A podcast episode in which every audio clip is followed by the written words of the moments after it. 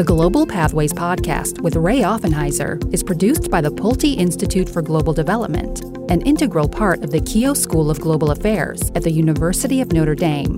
The Pulte Institute works to address global poverty and inequality through policy, practice, and partnership, and is a catalyst for centers and faculty at Notre Dame to develop interdisciplinary research programs that address today's most pressing global development challenges. Learn more at pulte.nd.edu.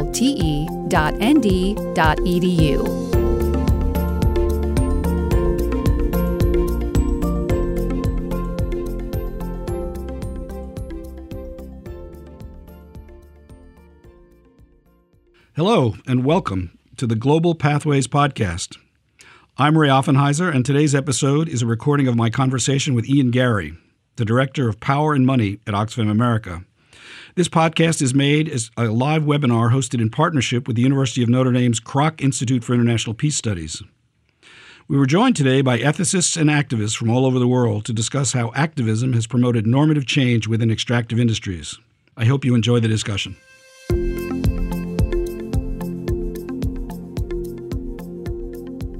For centuries, extractive industries have operated in countries across the world with impunity often guilty of egregious violations of human rights, environmental laws and standards, and wholesale looting of national wealth. National governments and their leaders have often been complicit in such behaviors in pursuit of national revenue or personal gain. Very often, poor, marginalized, and especially indigenous populations have been victims of these practices with little hope of legal redress in national courts or proportionate financial compensation for expropriated assets and lost livelihoods. Leading spokespersons have often lost their lives when speaking out against such practices. Much of this kind of behavior has been possible because extractive operations are often located in remote territories far from any oversight by the media or public authorities. Today, however, with the rise of the internet, companies can no longer hide. Campaigns like Blood Diamonds or No Dirty Gold have exposed such practices to the public and led to changes in public sentiment and buying practices that can affect company bottom lines. Investors are now evaluating companies against new and stronger environmental, social, and governance standards. Communities are calling for free, prior, and informed consent before new projects can be initiated. Companies today face a whole new world of public scrutiny and accountability. Our discussion today will focus on what this emergent new normative reality may mean for companies and communities. Our guest today is Ian Gary, the director of the Power and Money program at Oxfam America. The program works on all aspects of extractive industries, from community engagement to tax liability. Ian and his Oxfam colleagues were key players in securing the passage of Section 1504 to the Wall Street Reform Act of 2010 that would force companies to make transparent all their financial payments to countries where they had major projects. Ian, delighted that you could join us today for this conversation. Thank you, Ray. Let's begin by talking a bit about the Power and Money program at Oxfam and maybe a very simple question why power and money? And how does this describe Oxfam's approach to its work on extractive industries today? Well, I think if you take it at the very top level, Oxfam is focused on fighting the root causes of poverty, fighting the injustice of poverty. So the fact that people are poor is not because of a lack of stuff, as it were, but it's a lack of power.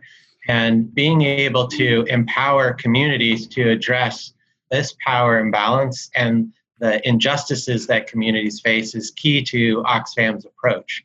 So, the Power and Money program is looking at the vast resources that come from extractive industries, come from aid programs, come from a government's own tax collection, and tries to channel those flows towards development outcomes. And this relates both to public resources, but also public finances. And in many of the countries where extractive industries, oil, gas, and mining are prominent, unlike in the US, those resources are owned by the state. And those are resources that, in extension, are owned by citizens. So, creating the environment and the opportunities for citizens to have the power to influence these money flows is why we've called this program Power and Money. We work on not only oil and mining issues, but also the global aid system and reforming that system, as well as economic inequality as expressed through the global tax system and the ways that companies, multinational companies, are currently allowed to avoid paying taxes. So, all these dimensions fit into our power and money program. Well, maybe returning to extractive industries for a moment, and uh, the theme that we really want to focus on this morning is are we making progress, actually, in some sense, in advancing sort of new normative frameworks for the way we look at extractive industries? And in your particular case, having worked on extractive industries for over 20 years, could you perhaps just reflect a little bit for us on what you see as the most significant changes in policy and practice across the industry over this period? Are we making progress or are we still sort of fighting old battles? Well, I think if you take the period of the last 20 years, starting in, say, 1999, when I really started to engage on these issues, when I was uh, working at Catholic Relief Services as an advisor on extractive industries, primarily in Africa, you're looking at a sector that is completely opaque, that is completely flying under the radar of activists, and a sector that has really no normative framework attached to it, whether it's by home government regulations, whether it's by the international finance industry, the World Bank, and others. So there was really, it was really a wild west in terms of extractives exploration and development. And I think we've seen a huge amount of normative change in the last 20 years. I think my frustration is that the pace of change has been slow and the resistance from the industry and many parts of the industry has been fierce. But if you look at what we had in, say, 1999, a country like Angola in the middle of a civil war, US companies like Exxon and Chevron developing and producing vast sums of oil, revenues going into the Angolan state to fight a war. All of that was completely opaque. We didn't know the contracts, we didn't know the payments. And it was out of that particular situation of injustice that a global movement was born related to piercing the veil of secrecy around extractive industries. If you fast forward to today, those payments to the Angolan government and many of the contracts around the world are now publicly available. So there's a vast amount of information available to citizens to use in accountability efforts with their own governments. If you take the issue of community consent, which you uh, referenced, in the past that was something that was rarely seen as an issue that governments or companies would respect now you have the World Bank requiring extractive industry companies to obtain community consent before they get financing from that organization. And many leading mining companies have adopted community consent policies. So those are just two examples where we've seen a sea change in how the industry is both regulated and then some of the corporate policies that industry leaders have adopted. So, are there other high points or achievements that you might want to underline that perhaps our listeners aren't aware of? Maybe just listing them briefly, and then maybe we maybe we can jump into some of the more particular areas. Yeah, I think if you take the World Bank for example, the World Bank had been in 1999 one of the leading financiers of extractive industry projects in developing countries. In 1999, the World Bank was considering massive loan to the governments of Chad and Cameroon to fund an oil pipeline. And at that time, the Catholic bishops of Chad and Cameroon made a request to the US Catholic bishops for help in addressing this project. And I was working with them, and we were lobbying the World Bank to delay an approval of this project. This was such a controversial project that the World Bank created an independent review of all of its extractive industry lending after that project. And as a result, we've seen at the World Bank great progress in terms of their policies. So, for example, all contracts have to be disclosed, all payments have to be disclosed, community consent is required for indigenous peoples. So, the way that a lender like the World Bank uh, has addressed these projects has been a sea change. You also mentioned the the hard law that the US passed in 2010 through the Dodd Frank Act. And this is something that the oil industry has fought tooth and nail. But as you mentioned, getting payments disclosed to governments, something that was seen as a state secret or a commercial secret, is now a common practice and is a global norm. And that is certainly a huge achievement and is an achievement that was made by civil society groups, not only in the US, but around the world, working together uh, in many countries um, to create these changes. So, those are a few of the highlights I've, I'd mentioned. So maybe let's let's go down to a few areas where I think you know there's probably often controversy, and maybe go into a little bit more depth. I'd like to begin maybe with just the whole environmental area because perhaps this is the first one where I think the companies began to sort of show some movement. And environment, as you know, covers a whole range of different issues, and I thought maybe we might just kind of go through a number of those issues uh, one at a time, and maybe just maybe you could comment on how much movement you see on those in that environmental sphere. First of all, maybe just in terms of what you see within the industry generally, in terms of movement on environment, if we go back to the late 90s, did companies even have environmental units that were looking at these kinds of issues uh, in any depth? And actually, were they required to do any kind of public disclosure at that particular point in time as to compare to where we are today?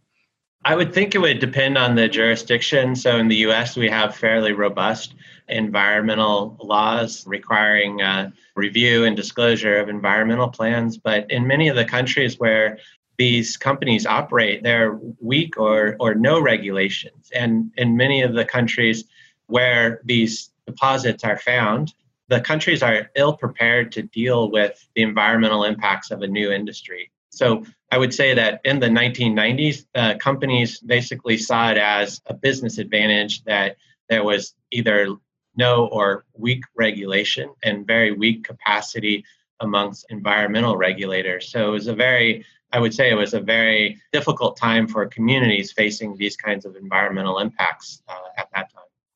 So, in some sense, we end up facing what you might call a governance or a justice capacity issue at the at the national level, and probably that's probably a domain where there's probably considerable work for activists to build appropriate environmental legislation at the national level. Yeah, and you'll see in many countries, and this happens still, that the companies themselves do the environmental impact assessment. They hire out a consulting firm to do an environmental impact assessment. And often these assessments of are very poor quality.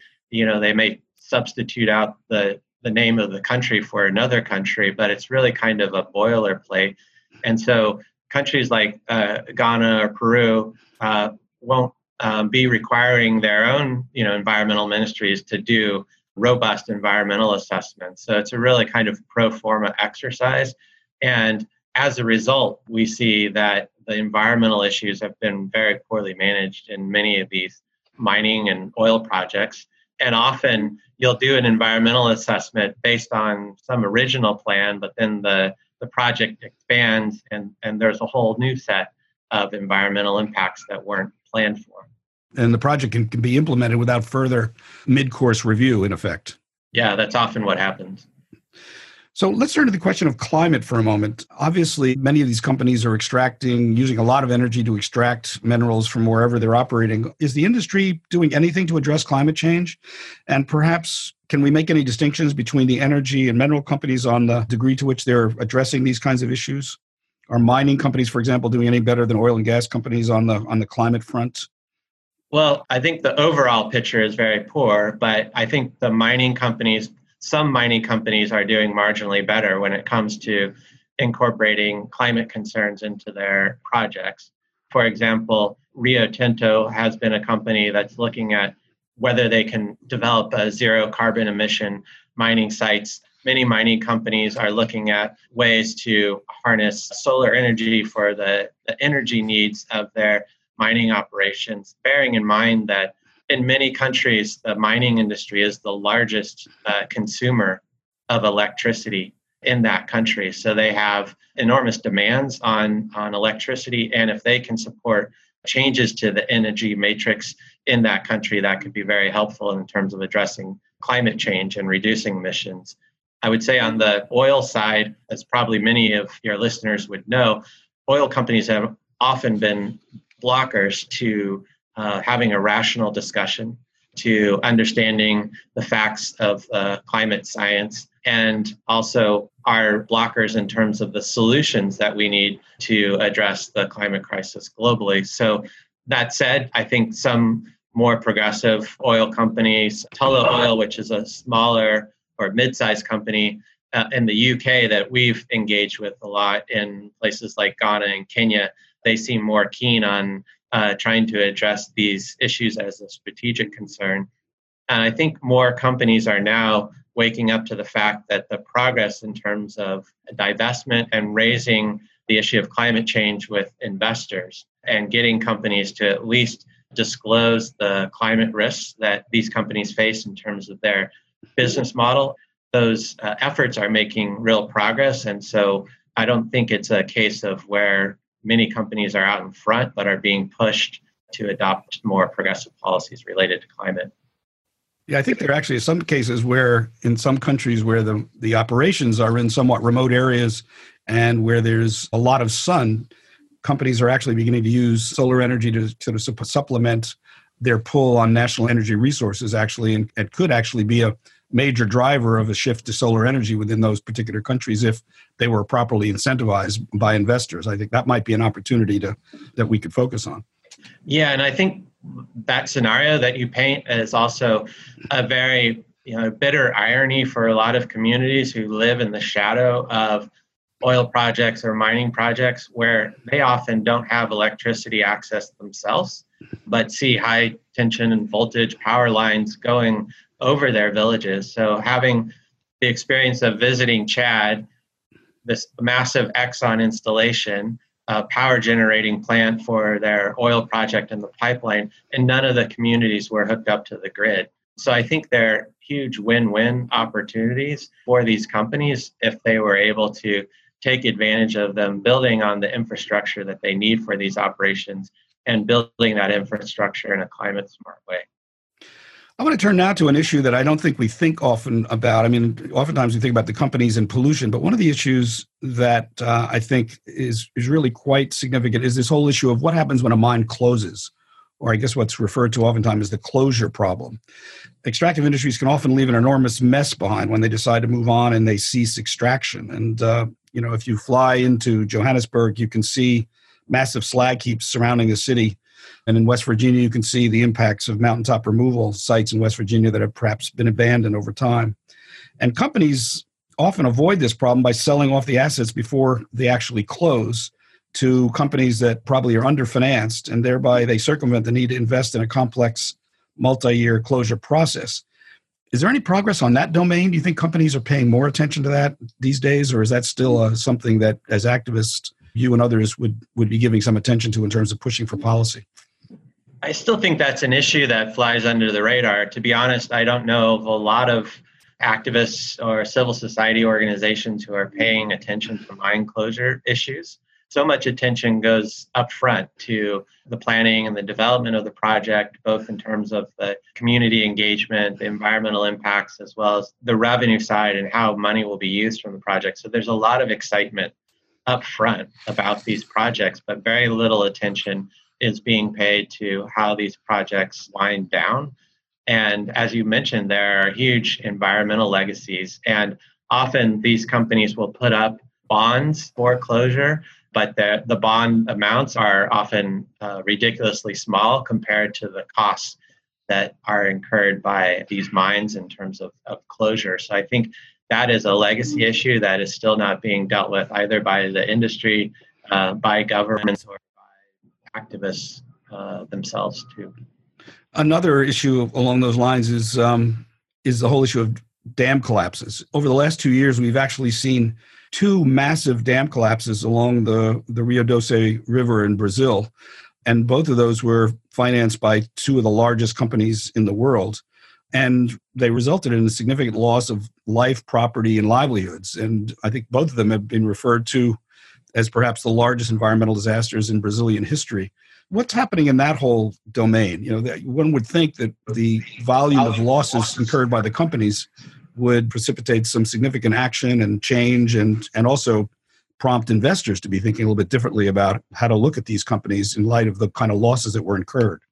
Yeah, I think the dam collapse in Brazil was a real wake up call for the companies involved, but also for the industry. But that said, I see this issue like receding into the background again until there's another tragedy. And I think that's symptomatic of the way that the companies have been approaching the environmental issues in general. The fact that they're not dealing with these issues until a, a tragedy happens. And it could be Peru the next time, it could be Ghana, it could be a developed country that experiences a, a mine collapse. And I think this is a the issue that hasn't been addressed. I've heard some conversations that happened after the Brazil collapse, but I haven't seen any kind of sustained industry-wide effort to deal with that that kind of issue. So I think it's a it's a looming risk that hasn't been dealt with properly. But you haven't seen any movement in terms of new policies being recommended within the industry, for example, by the International Council on Mining and Minerals, for, for example, which is the body that oftentimes tries to kind of set new normative standards for the industry. I've seen some discussion, but if they have proposed new policies that bind their members, I, I'm not aware of them. Okay. I want to turn now maybe away from environment into uh, the core of the kind of work you're doing, which is about financial transparency, because in many ways, the money that's derived from mining is, for many countries, the most significant uh, revenue generator those countries have. And so, in many ways, it can be harnessed to be a major driver of development financing. 20 years ago, the financial deals between oil and mining companies and host governments, I think, as you referenced earlier, were shrouded in secrecy. And what progress have we made over the last decade or more to lift the veil? In other words, what have been the sort of the more nuanced details of like what's been made available and what we've had to kind of focus on in order to get the real details kind of out into the public domain?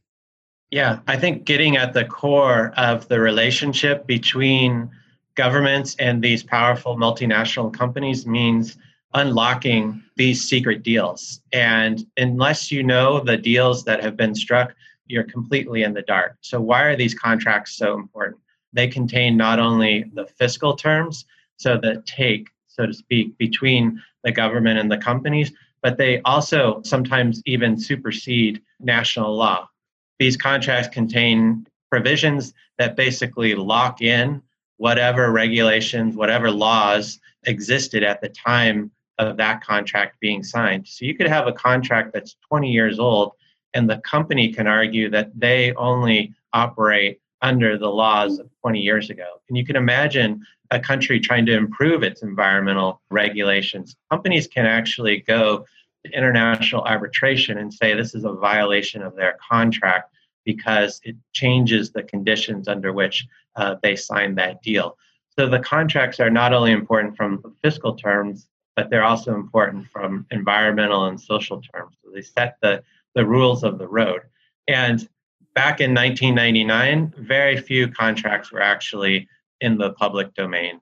I think fast forward now, we've seen over 2,000 contracts from around the world now publicly available, and many countries passing new laws mandating that contracts be disclosed in one country, Ghana in West Africa, where Oxfam has been working since the discovery of oil in 2007, the government has passed a law that requires all contracts to be disclosed. Those contracts are publicly available uh, on a government website and anybody can download them. And so this is very different than what we would have heard uh, even 10 years ago from companies who said that if we disclose a contract all of our secrets will spill out or you know technical secrets there. All of these arguments have been shown to be not true. And these countries as well as some companies are disclosing uh, their agreements. So a couple of years ago oxfam published a contract disclosure survey looking at the policies of companies around the world, both Western companies, but companies from China and elsewhere, related to the disclosure of contracts. And we've seen good progress. For example, a company like Total, which is a French company, which in the past would have been notorious for striking secret deals, especially in Africa with former French colonies, now has a publicly uh, stated position that they support contract disclosure wherever they operate. They recently signed a deal in Senegal, and that uh, contract is now in the public domain. As I mentioned earlier, the World Bank requires contract disclosure. And perhaps most notably, in terms of progress on this issue, in 2019, the Global Extractive Industries Transparency Initiative, which is a, a voluntary initiative comprising governments, companies, and civil society, now requires the disclosure of all new oil, gas, and mining contracts in order to be a member of that initiative. Um, so we've seen a huge amount of progress. Obviously, there are still places where those deals are secret, um, but in terms of knocking down the arguments against contract disclosure, I think the rhetorical battle has been won, and now it's really a, a mopping up operation to go after some of the countries and companies who are still resistant to disclosure of these deals. But we've been able to take a look at some of these contracts, understand the terms, and then, for example, work with governments and civil society to make the most out of those deals. So it's not just publishing uh, what you pay, but making sure that companies are actually paying what is owed. There are a number of different ways that companies are able to underpay governments. One of them is overstating the costs of the projects that they're doing. Overstating those costs reduces the amount of revenue to the government. And more recently, uh, we've been working with governments and companies and civil society groups around the world to make sure that governments are actually doing their job to audit these deals. And often these contracts contain very specific provisions about when governments have the right to audit these companies. In some cases, those audits uncover underpayments of 200, 300, 400 million dollars. And that's real money that governments can use to fight poverty and to deliver social services for their citizens. So, Oxfam was part of the founding of the Global Activist Coalition Publish What You Pay. And a major victory from that work was the Dodd Frank legislation of 2010, which if it was actually implemented, particularly here in the United States, would require all oil, gas, and mining companies on the U.S. stock exchanges to publish payments to governments around the world. Section 1504 of that legislation and its EU replications kind of further consolidated that work. You were very involved in this one very major hard law initiative that was the creation of Section 1504 to the Wall Street Reform Act. Uh, what inspired this effort, and how politically challenging was it to get this piece of legislation through a Congress that was so very sort of pro business at the time? We are friends and adversaries in the, in the passage of this, and maybe you could tell a little bit of the story of how that legislation was um, wended its way through Congress and actually got to the president's desk for signature. Sure. Well, it's a it's a long and winding tale, and it's an important story in terms of how activism works and how you have to prepare for for opportunity. So if you look at the arc of work on a particular issue, at, at the beginning you need to create an evidence base and show that there is a problem. And so from 1999 on, um, showing that there are huge problems around secrecy, oil, uh, and poverty in many places around the world, uh, building the evidence base that this secrecy over public resources was a problem moving fast forward to, say, 2006, when Democrats took over Congress, we started working with House Financial Services Committee. Barney Frank was the chair at that time. And there was interest in the committee to helping us solve that problem. We had to think about legislative approach to addressing this. And we came upon the idea of making disclosure of payments a requirement for companies who want to list on US stock exchanges in order to raise capital for their projects. The US stock exchanges are some of the most important places for companies to raise capital in the world. And we thought if we were able to get this disclosure requirement in place, we would be able to capture over a thousand companies doing business all around the world. So we initially developed this idea, held hearings, we had some allies in industry. For example, Newmont Mining, which is noted for some controversial projects around the world in terms of environmental and, and community rights, but they had a very keen interest in seeing that the money they did pay to governments was actually well used. So we saw that we had there was a confluence of interest between these companies like Newmont, communities and civil society activists to see that the benefits that companies were being required to pay were actually being used well in these local communities. So we had actually uh, Newmont Mining testifying alongside myself in Congress about the, the value of this legislation. We did have opposition from uh, the Mining Association in the US, from the American Petroleum Institute, but we kept going. And part of the effort was to make sure that this was seen as a bipartisan issue in Congress at the time we were able to talk about this issue not only in terms of development, in terms of justice, in terms of anti corruption, but also in terms of national security. And seeing that the countries that have the biggest resources are often the most corrupt, uh, but are also uh, important um, sources of instability and conflict that the United States may be threatened by. And so, through that angle, we were able to secure the support of Senator Lugar from Indiana, who was instrumental in supporting this idea when he was chair of the Senate Foreign Relations, asked his committee staff to travel around the world to do research on this problem and to ultimately endorse the idea of a law that would require payment disclosure. We had two standalone pieces of legislation in Congress. The last was the Energy Security Through Transparency Act. And when it came to the financial crisis and the development of a response by Congress through the Wall Street Reform Act, we saw an opportunity to insert the language of this legislation into that act, which was then ultimately signed by President Obama. That was 2010 we're now 10 years later and the law has still not been implemented. And that is a result of the stiff resistance from the American Petroleum Institute and companies like Chevron and Exxon.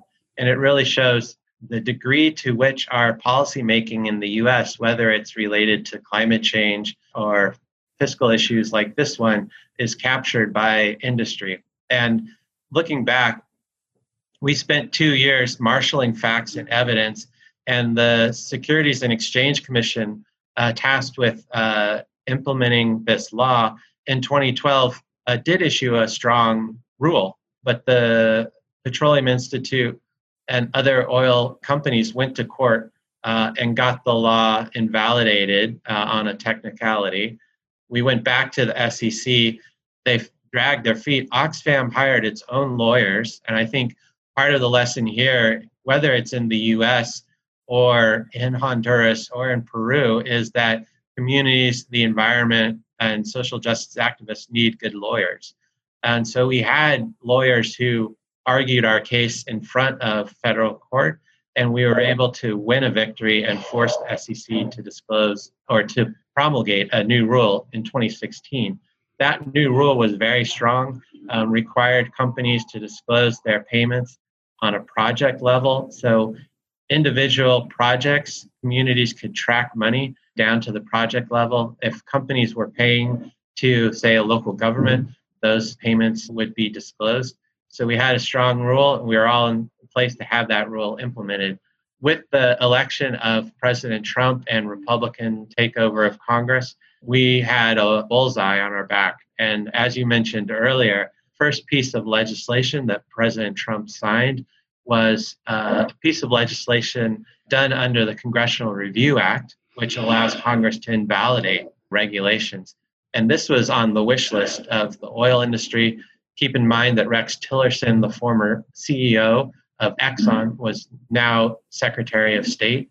Um, so the political winds had uh, turned against us, and that meant that the rule was invalidated we're now back the third time with that Securities and Exchange Commission right now soliciting comments on a new proposed rule, which basically does a 180 degree uh, turn on the agency's own 2016 rule, makes the information much more aggregated and much less useful to investors, the communities, and others who are fighting corruption.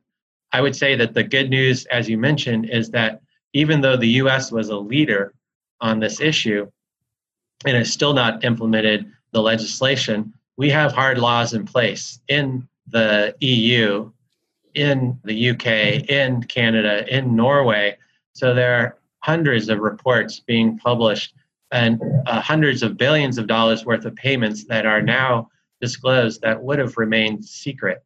I had the recent experience of being in Kenya, in Turkana County, which is one of the poorest and remotest parts of Kenya, meeting with Catholic Diocese and the Peace and Justice Commission of the Turkana Diocese. And they were saying, We know money's coming in to the county government from this oil project that Tullow Oil is operating. We don't know how much the government is getting, and we really want to know. And I was able with some degree of satisfaction to tell them you can go online, you can get a report, and you can find out exactly how much Tullow is paying the Turkana County government for the last year. And it's that kind of revolutionary transparency that I think is going to spark a wave of new accountability efforts around the world. I think there's some interesting aspects of that story. One of them is that the fact that Trump tried to basically block that legislative implementation has for the companies themselves was immaterial because if it's required that kind of reporting is required in the stock markets of all these other countries it didn't matter the companies had already redesigned all their financial public disclosure to accommodate all the laws in all the other countries so the, the fact the united states exempted itself has been immaterial so it's one case where trump's action has been uh, relatively uh, neutralized by the, the larger global response to this uh, this kind of transparency uh, revolution, if I, I, can call it that. Another as- interesting aspect of the story was the split between the mining companies and the oil and gas companies. And I think one of the attractive things for the mining companies was the idea that, in some sense, they governments that themselves are oftentimes not in favor of transparency often blame the lack of transparency on the companies. And I think the argument that you made that that in some sense it might be beneficial to the companies that are paying taxes and are paying royalties at a reasonable level and are open to being transparent, it would be in their benefit to basically take the onus off themselves and shine the light back on the fact that the countries and their leadership were actually promoting transparency for the personal gain of individual leader, leaders within those countries. And so, in some sense, that gave you another little bit of political advantage in that conversation. And the idea of mining companies and activist NGOs lobbying together on Capitol Hill is something that congressmen don't often see. So I think that was a, a really interesting kind of element of that work, but I think something that a lesson I think maybe that activists should learn for the future. Yeah, I think part of our success was that we were always looking for these kind of strange bedfellow coalitions. So we're not writing off the industry as a whole. We're not anti mining per se. So we found those kinds of strange bedfellows. And I think importantly, we also found allies in the investor community. So thinking about the multiple uses of the information that we wanted to be disclosed, not only information that's useful to citizens, but information that's useful to investors. So investors face a lot of risks in these countries. They face risks of expropriation. They face risks of communities halting mine projects, which can cost companies $20 million a week or more. And so the investors have a strong interest in information and being able to assess risks when they invest in these industries. So we actually got investors worth more than $7 trillion in assets under management writing to the SEC in support of disclosure, and that was very powerful. So not only is it these, you know, fuzzy civil society groups, it's hardcore investors that the SEC tends to listen to. We do hope that in this round of rulemaking, we'll also get those investors, and those voices should be listened to by the SEC. I want to maybe turn now a little bit to the, the benefit sharing that maybe ha- has been derived from uh, the kind of work that you've been doing on the public disclosure of financing, and maybe just refer to maybe one example, and maybe there are others that you could offer. But in Canada, mining companies are experimenting with equity ownership partnerships with First Nations communities. That's one kind of benefit sharing where companies are actually being proactive about it. The distribution in a decentralized way to communities of mining revenue from national governments is another. You maybe just talk a little bit about how one might be seeing more distribution of financial benefit to communities through development financing activities, either through equity ownership or other kinds of models that maybe mark some degree of progress in that domain? Yeah, I think the Canadian model or the example that you mentioned with the First Nations is something that deserves a lot of attention. We should look at how those management models are actually developed, uh, the governance of those systems. I think there's no silver bullet when it comes to dealing with people, politics, and power. And often the solutions that we are looking at lead to new problems related to capture of, of resources, of corruption. So it's important that we constantly try to look at innovative models, but understand the risks that might come into play in terms of some of those benefit sharing models. We have seen in some of the countries where Oxfam works, new laws being put into place that require governments to share money either directly with communities or with local governments. And in the case of Burkina Faso, this is a country in West Africa that is one of the leading gold producers in Africa. But if you see the state of communities around gold mines, it's really heartbreaking. And there in Burkina Faso, Oxfam, uh, working with local partners, were successful in what we call a 1% campaign, which was to get a new provision in the, the mining law of Burkina Faso that 1% of mining revenues would go directly to host communities for projects they themselves manage. And we're in the process now of, of getting those regulations in place and, and making sure that those monies are used well. The same in, in Kenya, uh, the petroleum law last year uh, has directed 20% of oil revenues to the local government and 5% to communities directly. It's crucial in the design of these benefit sharing programs that the governance is right. So in Turkana, how will this 5% be used? Who will represent communities? Who's trusted by those communities? Is it a Catholic bishop? Is it other leaders in the community? People have strong distrust of politicians at all levels. So finding ways that there can be governance systems over these benefit sharing that really provide communities with a say and ensure these monies are well spent is a continuing challenge. But I think people now understand that the old ways of, for example, a central government receiving a ton of money and expecting it to, to trickle down benefit communities really hasn't panned out in, in most countries where we've worked. And so I think the innovations, whether it's in Canada, Burkina Faso, Kenya, are important to look at and understand. Uh, maybe just two quick uh, points, maybe to follow on that is Peru has been implementing its decentralization law over the last couple of years and distributing large volumes of money to community governments all over the country. And I think to your point about governance, one of the challenges is are those community governments really ready to receive the volume of money that the central government is now really ready and willing to actually pr- push forward? I think it just underlines the the importance of your the message you're conveying about building good governance to oversee the, the use and application of those funds.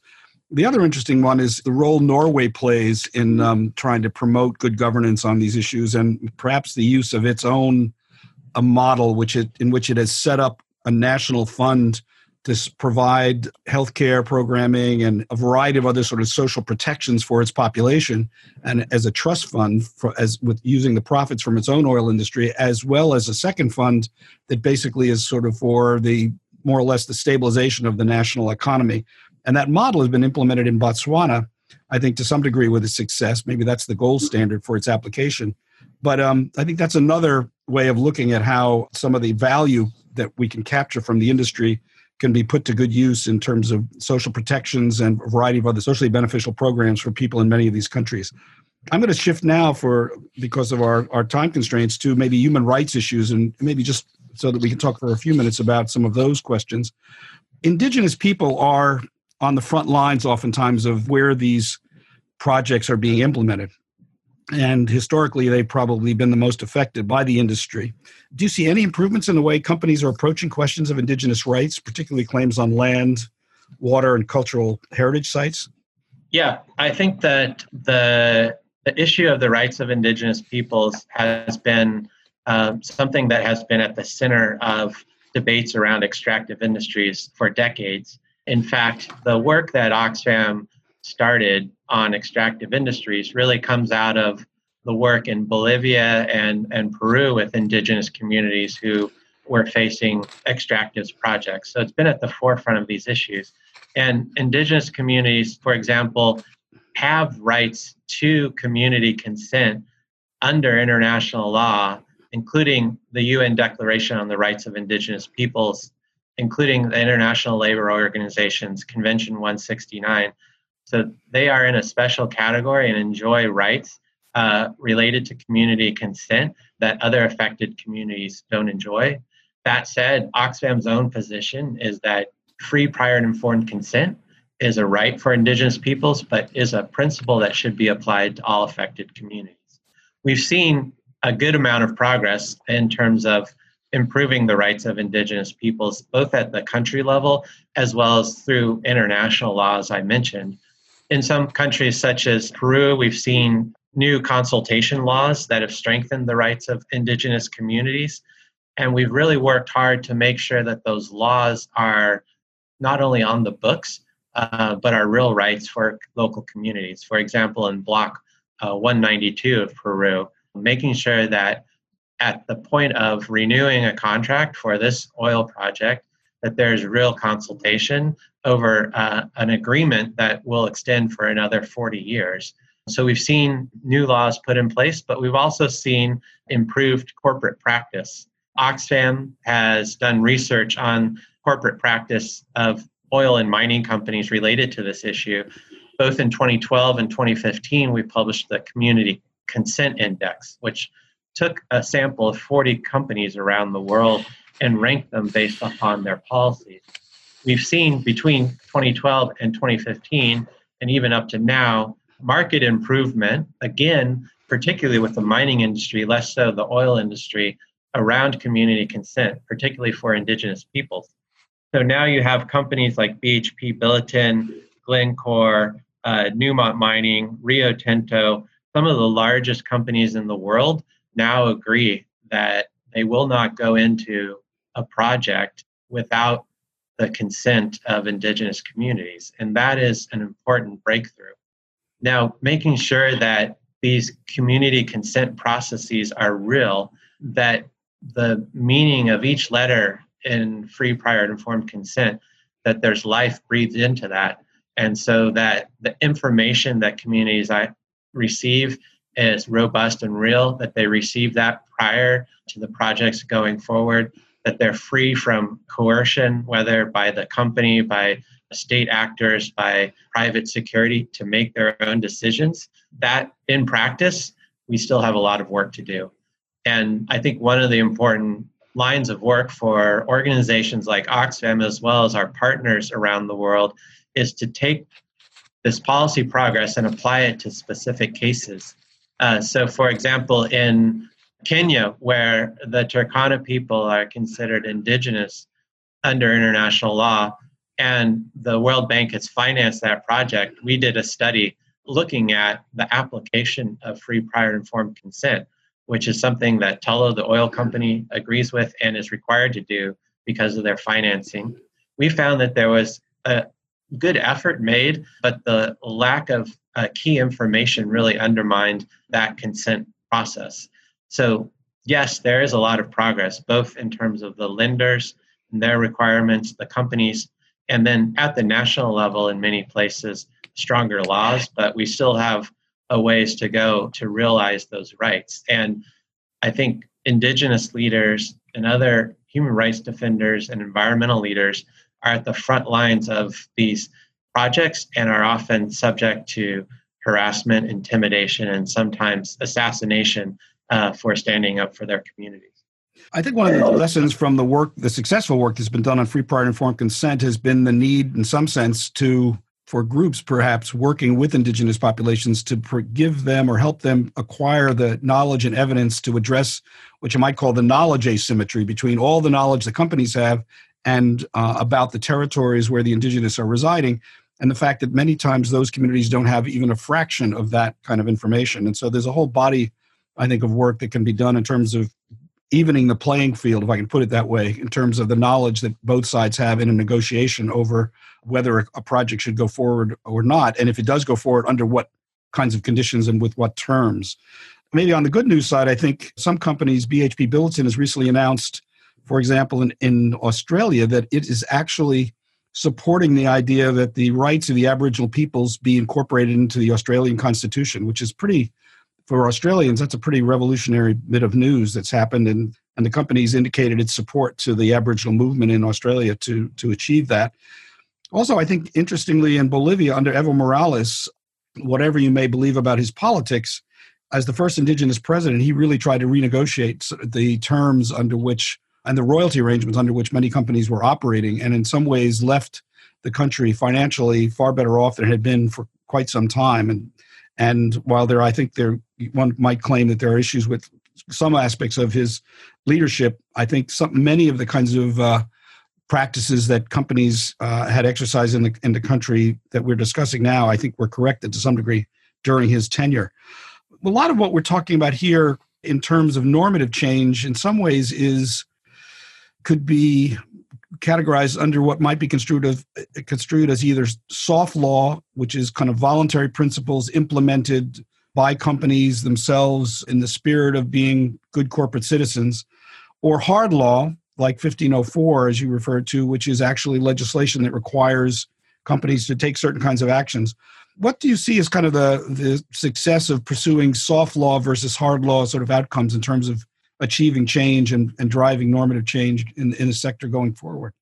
Well, it's very context specific in terms of what the opportunities might be.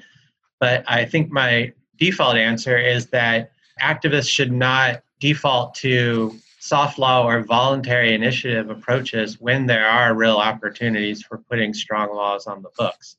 And I think going back to the generic lessons around activism is that you first identify the issue, you propose solutions. The primary industry response is let's have a voluntary initiative to address this issue.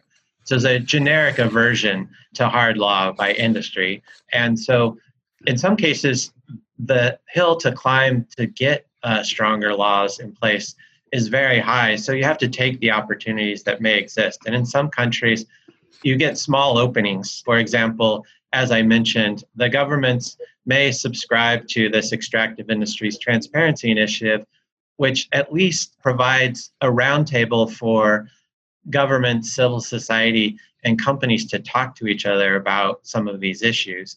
It's definitely a soft law approach, but there may be places where those are the only spaces that are politically viable. In other cases, civil society groups and activists may end up wasting their time spinning wheels in conversations with industry that go nowhere. And on the one hand, industry has consciously developed whole departments related to corporate social responsibility and staff whose only job is to talk to the NGOs and activists. Some of those might be sincere, but others might be ways to delay a hard law. So there's careful analysis that has to be done in different contexts. But we've found that getting hard law is something that is achievable in many contexts. I think sets Oxfam and the partners that we work with in some ways apart from from other organizations is that we're willing to go after these hard laws and we're willing to go after uh, the kinds of opportunities that have come up, whether it's in Peru with the consultation law or in Kenya with uh, the petroleum law, that will really put things uh, in place. And that's not to say that laws are always the solution. In many countries, we're dealing with situations where the rule of law is rather weak. But without some of these laws on the books, you may have little chance for real reform. Two cases of soft law which were put in place where there are a fora for discussion of these issues. One is the Extractive Industries Transparency Initiative, which deals with a lot of these transparency issues you talked about earlier, and also the other one is the voluntary principles governing the hiring and use of private security companies to guard company property and facilities, which has actually been a source of a lot of conflict in indigenous communities. What can you say about the utility and success of those two initiatives as examples of soft law in implementation? I would say that key to these initiatives is the degree to which there is a balance of power between the actors and how decisions get made, as well as the strength of the verification, as well as the, I would call it sanction uh, within these initiatives. So, for example, the Extractive Industries Transparency Initiative um, civil society has fought tooth and nail to make that process more robust. So before a country can apply, there's strong uh, entry requirements related to the ability of civil society to operate, to participate. And so you have to have a strong demonstration of political will by governments, even to get your candidacy in place. And if you are in EITI, you will be evaluated on a fairly frequent basis about your performance. And countries have been kicked out of the process for non compliance. So often, what we see in these initiatives, whether it's governments or companies, is we see a real free rider problem where companies or governments can say, yes, we've addressed this problem. We're members of XYZ initiative. And I think with the case of the voluntary principles, over the last few years, it's really lost steam because of the fact that civil society groups, Oxfam, Human Rights Watch, and others were critical of the fact that there, there really wasn't a verification mechanism and there wasn't a really robust compliance process to assess whether companies were actually living up to their agreements in terms of these principles around the use of security forces at their mine sites. And so that's where I see a big difference between these two example initiatives. I know at one point I talked to somebody in an international aid organization. He said he had been able to count up around 50 different initiatives in the extractive industries alone. And so there's really a plethora of these types of initiatives. But I would say that in terms of the balance of effort, at least from the side of Oxfam, we're really focused on taking advantage of those hard law opportunities while engaging in soft law opportunities like EITI, where we think there's going to be some real impact and uh, the ability to extend norms around the world. So, Ian, maybe just as a kind of a final reflection, given all your experience as an activist in this sector, what are you seeing that's giving you hope and optimism that change is possible and what concerns you? And maybe a second question is as you look to the future, are there some emergent issues you feel we will that will need to be addressed going forward? Uh, what new ethical challenges maybe lie before us and uh, in the whole EI sector that those of us that are on the call might uh, or should perhaps give attention to? The things that really excite me now are the ability of civil society groups and activists to take advantage of the tidal wave of information on the fiscal side. So the amount of money that's coming in, the information that's being disclosed, the fact that if you're a country uh, developing a new resource, you're doing it in a very changed environment where the expectations are completely, you might say, radically different from 20 years ago, where you will have information come out. There won't be secret deals. You will have uh, community engagement. So, all of that is a huge amount of progress. And I think what really concerns me is that as you mentioned, the ability of civil society and activists at the community and national level to really take advantage of this, to have the capacity to understand some of the technical issues, but also, and almost more importantly, to have the space to have these conversations with governments. What we call civic space, the rights of freedom of expression, of association, of assembly are really under attack in many countries and particularly around controversial projects, whether it's an extractive project, a land project, these rights are increasingly under attack. So, while on the one hand, you have the hope of transparency, on the other hand, you have the promise of accountability often being undermined by these attacks by governments. And the rise of authoritarianism in many different contexts has meant that it makes it all that more difficult to hold governments to account. I think some of the emerging issues that the natural resource governance community, the group of uh, activists around the world working on extractive industries, has to confront in a more robust way includes these issues around civic space and human rights, but also the issues around the gendered impacts of these projects. That's not something that we have discussed so far, but the fact is that most of the benefits of these projects uh, accrue to men, whether it's to the men running the governments or to the men working at the, the mine sites. And most of the impacts are felt by women in the lack of social services or in the fact that the water, the streams that women use to collect water are being fouled by these projects. So that is an emerging issue. We've seen EITI, for example, uh, take up gender reporting in a very small way, but we need a much more robust response from, from industry and governments on the gendered impacts of extractive industries. And I, I think the third major issue would be around corruption. And while this has been always a corrupt issue, we're seeing new ways that uh, industry and corrupt actors are are mutating. And so while we have made progress on transparency, it's always a game of catch up. And so looking at issues around so-called beneficial ownership, who actually owns these companies in countries. So for example, politicians may create companies to do business with these global mining and oil giants. How do they use these companies as vehicles to loot governments and to move money offshore? And what kinds of systems are in place in terms of lawyers, accountants, real estate agents, and others in the West that uh, facilitate these channels of corruption? That is a major issue that we're really concerned about and we, and we need to address.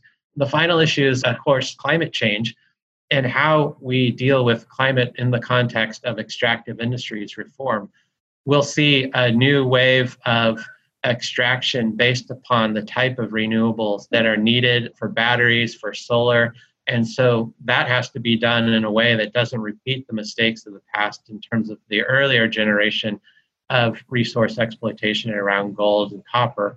So looking at the, the resources that will be needed for an energy transition, as well as to manage a just transition for the world in terms of decarbonification, making sure that countries who have extractive industries are part of a discussion about a just transition in terms of uh, carbon, that will be a key issue. And we're, we're concerned that, for example, countries like Mozambique, who have a generational opportunity to lift themselves out of poverty with uh, a natural gas find, are not penalized uh, while a country like the United States is still producing oil and gas and, and right now is the biggest oil and gas producer in the world. So those are some of the issues that I think are at the forefront of our thinking and should be at the forefront of the thinking of other allies working on extractive industries. Thank you so much, Ian, for those very rich and thoughtful reflections. And perhaps more importantly, many thanks to you and your colleagues for decades of work on the front line in pursuit of justice and rights for communities affected uh, by large extractive industries projects.